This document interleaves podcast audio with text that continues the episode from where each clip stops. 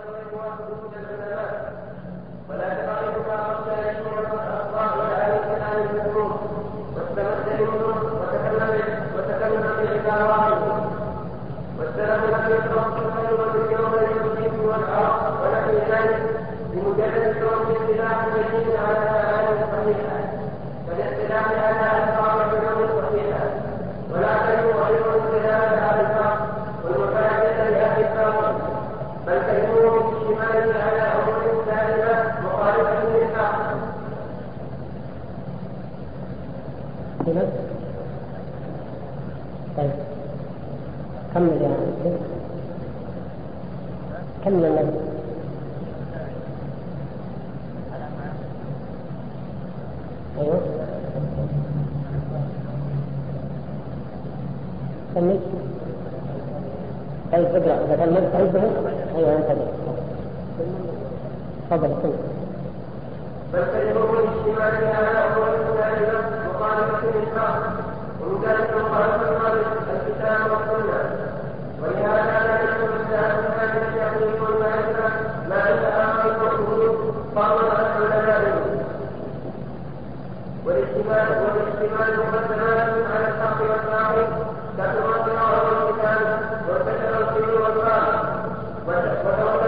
عنا من الأقوال المخالفه للسمع الصحيح والعقل الصحيح ما يعرف عنه المجاهد وسيأتي بذلك زياده البيان عند قوله فما رد على ما قدر عنه علمه. وقد احسنت وقد احسنت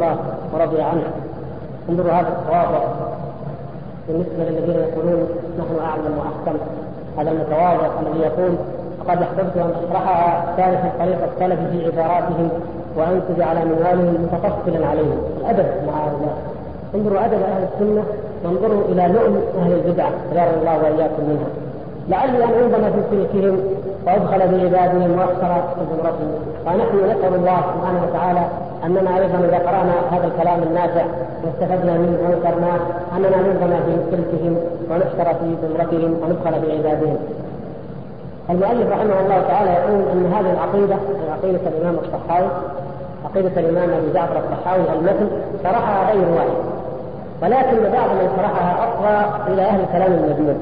مثلا هو ذكر في صفحة 83 بالنسبة لي أنا يمكن أنتم ما تهمكم أو المهم ذكر في أن بعض التاريخين من شرحها نقل عنهم نقل في معنى الربوبية سيأتينا إن شاء الله قريب. ونقل أيضا في صفحة 185 ما فهمه بعضهم من قوله الامام الصحاوي ولا تحويه الجهات الست كسائر المبتدعات لما جاء بعض الشراح يشرح هذه العبارة قال قول قول الإمام الصحاوي لا تحويه الجهات الست هو قولنا لا داخل العالم ولا خارجه ولا يمينه ولا شماله ولا فوقه ولا تحته. اذا نحن الشاهد من هذا أنه وجد من شرح عقيدة الإمام الصحاوي شرحا اشعريا ماتريديا فنبه الشارح هنا إلى أن هذا آه، رأى من شرح العقيدة. لكن لما راهم مالك وشرحوها هذا الشرح فاحب هو أن يشرحها شرحا سلفيا لأن الرجل على عقيدة السلف. وما قالوه في هذه المواضع وفي غيرها هذا خطأ. أول كلامه على غير ما أراد رحمه الله تعالى. وإن أخطأ هو في العبارة فنحن آه، لا نتبع احدا ولا نقول إن احدا معصوم إلا رسول الله صلى الله عليه وسلم. فنقول إنه أخطأ في العبارة أو أجمل في العبارة ولو أنه فصل ووضح لما ترك من تبعة هؤلاء مجال. فيقول ممن شرح هذه العقيدة ولا أحسبه إلا مخصوصا ابن منكوبة. ابن منكوبة. هذا أحد الشراح شرح العقيدة الصحوية شرحا ماتريديا وممن فسرها تفسيرا أشعريا ابن السبكي في طبقات الشافعية. كتاب طبقات الشافعية كتاب عظيم في التراجم تراجم وفي التاريخ تاريخ العلماء ومؤلفاتهم. ولكن الرجل الأشعري المتعصب غفر الله لنا وله فهو شديد التعصب على أنه له علم وفضل. كابيه السبكي كان له علم غزير وفضل عظيم. لكن الحسد وقع منه شيخ الإسلام ابن تيمية حتى جره ذلك إلى التعصب بقضايا غير عقيدة السلف. ابن ابن السبكي صاحب الطبقات لا شك أنه على درجة من العلم ومن الرواية ومن الفهم ولكنه كان ينحى منحى هؤلاء ويظن أن هذه العقيدة صحيحة. ولذلك جاء في ترجمة أبي الأشعري أبي الحسن الأشعري من كتابه فأثبت أن الأشعرية أشعري يعني على على عقيدة على شاعرة مع أنه رجع عنها. ثم عقد مقارنة بين عقيدة الأشعري وبين عقيدة الطحاوي التي هي اقترحها على المؤلف ليثبت لنا أن الكلام واحد وأن الاثنين متفقان. والعجيب أنه ذكر مواضع الافتراء مواضع كثيرة جدا. لا أذكر الآن هي فوق العشرين أو نحو ذلك لانني أكثر من عددت عدا مواضع الافتراء التي ذكرها لو قلنا مثلا 120 موضع عبارة العقيدة الطحاوية مثلها لو رأيتموه هي عبارة عن 100 جملة تقريبا أو زيادة تقريبا 100 جملة. وبعض الجمل فيها مكررة. إذا كان الأشعري يختلف عنه في 20 ما هي ذات الثلاثة ما في وفاق أصلا. يعني مختلفين. لكن هو يريد أن يعرف أن العقيدة الطحاوية عقيدة مشهورة ومجمع على فضلها بين الناس كل من عرفها من العلماء فيقول إن هذه هي عقيدة الأشعرية. فاخطا في الحالين ليست هذه هي عقيدة ابي الحسن الأشعري وليست هذه موافقة لعقيدة الإمام ابي جعفر الطحاوي. ولذلك رحمه الله تعالى قال أنا أشرحها تاركا منهج السلف ثم أعاد تكمله لكلامه الأول أن السلف لم يكرهوا التكلم في العرب والجوهر والحيز والجسم لأنه اصطلاح جديد. في نقطة هنا يا إخوان نفهمها إن شاء الله وإن كانت الأذهان قد كلت كالعادة عندما ندارس كلنا كذا نسعد لكن نقطة شوية قضية مهمة يجيك واحد يقول لماذا تنكرون على علم الكلام؟ العرب كانوا يتكلمون اللغة بدون لا مبتدأ ولا خبر ولا نواقص ولا مضاف ولا مضاف اليه ولا كلام من هذا.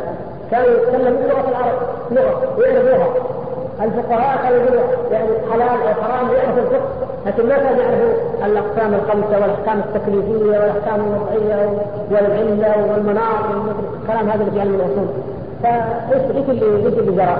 نحن جينا فمثل ما جاء النحويون وضعوا القواعد لفهم لغة العرب مثل ما جاء الفقهاء وضعوا قواعد والفاظ ومصطلحات جديده لفهم الفقه جينا نحن الكلام هذا يتكلم به الصوفية وعلماء الكلام. قالوا علماء الكلام جينا وربطنا العقيدة. وضعنا جسم وعرف وحيز جوهر تركيب وعدم تركيب تعدد جبناها عشان نفهم الناس العقيدة زي زي النحويين ما عندنا شيء جديد. وقال الصوفية قالوا نحن جينا ورتبنا الطريق كما يسمونه طريق السلوك وجعلنا مقامات وجعلنا الأحوال والحال له تعريف والمقام له تعريف وكيف نجمع بين هذا المقام وبين هذا الحال. ورتبنا الأمور وإن الصحابة كانوا متعددين وكانوا ذاكرين. نحن ما جبنا شيء جبنا مصطلحات عشان نفهم الناس كيف كانوا الصحابة يتعددوا وهذا لا يقول جبنا مصطلحات عشان نفهم الناس كيف كانوا الصحابة يعتقدوا فهذا قلت ليش تجعلنا على الكلام؟ ليش تنهى علينا؟ ليش تنهى عن مجالستنا؟ ليش هو مبتدعه؟ رد عليهم المؤلف هذه كلها يا إخوان كثيرا ما يريدونها لذلك ينبغي أن نعرف كيف نرد عليهم فيقول المؤلف السلف لم يكرهوا ذلك بمجرد كون اصطلاحات جديدة على معاني جديدة لا ما انكروا على المسؤولين ولا على الاصوليين ولا على الفقهاء مصطلحات بمجرد أنها جديدة لا لكن أنكروا عليهم لانها تشتمل على أمور ثابتة لأنها عبارات موصولة عن مشركي اليونان والمجوس وتعبر عن عقائد جاهلية قديمة باطلة وكل مصطلح منها له دلالة تختلف عند أهله عنها في لغة العرب. الجسم بلغة العرب غير الجسم في تعريف المناطق وفي تعريف وهكذا بقية الأمور العرب الجوهر الجوهر بلغة العرب الجواهر المعروفه هذا عندهم هم لا ما كان ضد العرب والعرب هو الحقيقة. والكلام ليس هو الذي قال العرب ولا عبروا عنه ولا عرفوا فنرد عليهم لأنها تعبر عن عقائد زائره وتجتمع على مقدمات باطلة وتؤدي إلى نتائج كاذبة مبتدعة في الدين لم يكن عليها السلف الصالح رضوان الله تعالى عليهم. وإنما انتشر القيل والقال والجدال لما انتشرت مثل هذه الأقوال. وإلا فإن النبي صلى الله عليه وسلم دعا الناس إلى عبادة الله سبحانه وتعالى ودعا أصحابه الناس وهم الذين أدخلوا الناس في دين الله وأقنعوهم اقناعا عقليا حتى وجد منهم أكبر الدعاة إلى الله وأكبر العلماء المؤلفين كالإمام البخاري مثلا وغيره. وهؤلاء كانوا من الأمم المفتوحة. كيف أقنعوهم وكيف نظروهم وكيف افهموه بالمنطق المنطق الفطري المنطق الإسلامي الذي يعطي الحجة وبمنطق الوحي ياتون بالوحي ويأتون معه بالحجة القاطعة. وكما قد مر معنا مرة وأذكر قلنا إيه؟ أن الرسول صلى الله عليه وسلم علمنا منهج الدعوه لا نقول فيه ندعو رد الإسلام. لا النبي صلى الله عليه وسلم ردا على هؤلاء المتكلمين والمناطق. أمة الروم التي ورثت علوم اليونان ومنطق اليونان لو كانت دعوتها إلى العلم والدين والعقيده الصحيحة عن طريق علم المنطق لكتب النبي صلى الله عليه وسلم إلى هرقل عظيم الروم بقواعد منطقية. الله تعالى قدير ولا يعلم شيء. أن يوصل النبي صلى الله عليه وسلم بهذه القواعد ويكتب إلى هرقل هذه القواعد التي أنتم تعظمونها وتحترمونها وتعظمون أهلها. ويوم يريكم عن طريق المنطق ويتعلم من ذلك. لا النبي صلى الله عليه وسلم كتب من محمد رسول الله إلى هرقل عظيم الروم اسلم تسلم فإن أبيت أو عليك اسم الإريسيين ثم إيش؟ ويا أهل الكتاب تعالوا إلى كلمة سواء بيننا وبينكم أن لا نعبد إلا الله ولا نشرك به شيئا ولا يتخذ بعضنا بعضا أربابا من دون الله فإن تولوا فقولوا اشهدوا بأننا مسلمون وختم الكتاب. آية من كتاب الله. هذه الآية لو تأملناها ولو أن هناك الآن وقت نشرح كيف أن هذه الآية تهدم جميع المعتقدات التي كانت تدين بها الإمبراطورية الرومانية. وأولها ولا يتخذ بعضنا بعضا اربابا كان الناس الرومان يعبدون الإمبراطور وكانوا يتلقون عن الأحبار والرهبان في الدولة اتخذوا احبارا ورهبانا وأربابا من دون الله. فهذه هدم جميع المعتقدات التي عليها. وهي من محمد رسول الله. فأنا أكلمك عن الله وأبلغك عن الله. وهذه آية من كتاب الله. ولذلك تعلمون بقية القصة لما جاءت هذه الآيات وهذا الكتاب له بطل هز وهو أعظم من ملوك الأرض. هز وهزا عظيما وأيقن أن النبي صلى الله عليه وسلم حق ولولا أنه آثر الدنيا على الأخرى لآمن بالله واتبع النبي صلى الله عليه وسلم. هذا هو أسلوب الدعوة الصحيح أن ندعوهم بمنطق القرآن. لا أقول ان مثلا نكتب آية فقط لكن نشرح الآية شرحا كما كما كما هي البراهين والسند القرانيه نوضح حجة القرآن نفهمها نحن براهين القرآن نفهمها ونشرحها للناس فهي التي تقنعهم فإن لم تقنعهم فلا أقنعهم الله عز وجل. وإن لم تهدهم فلا هداهم الله عز وجل. فإننا أمرنا أن ندعوهم قل إنما انذركم بالوحي. ينذر الناس نحن أيضا بالوحي.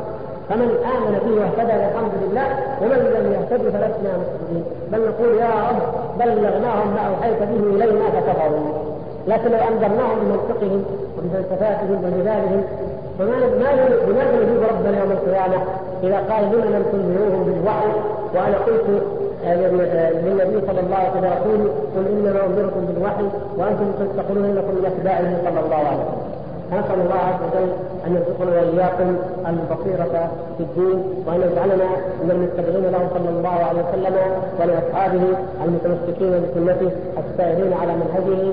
وبذلك نكون قد انتهينا من شرح المقدمة ونبدأ بإذنه تعالى في الأسبوع القادم في أول كلام الإمام أبي جعفر الطحاوي رحمه الله سبحانه وتعالى. وفقنا وإياكم لما يحب ويرضى وصلى الله وسلم على نبينا محمد وعلى آله وصحبه أجمعين.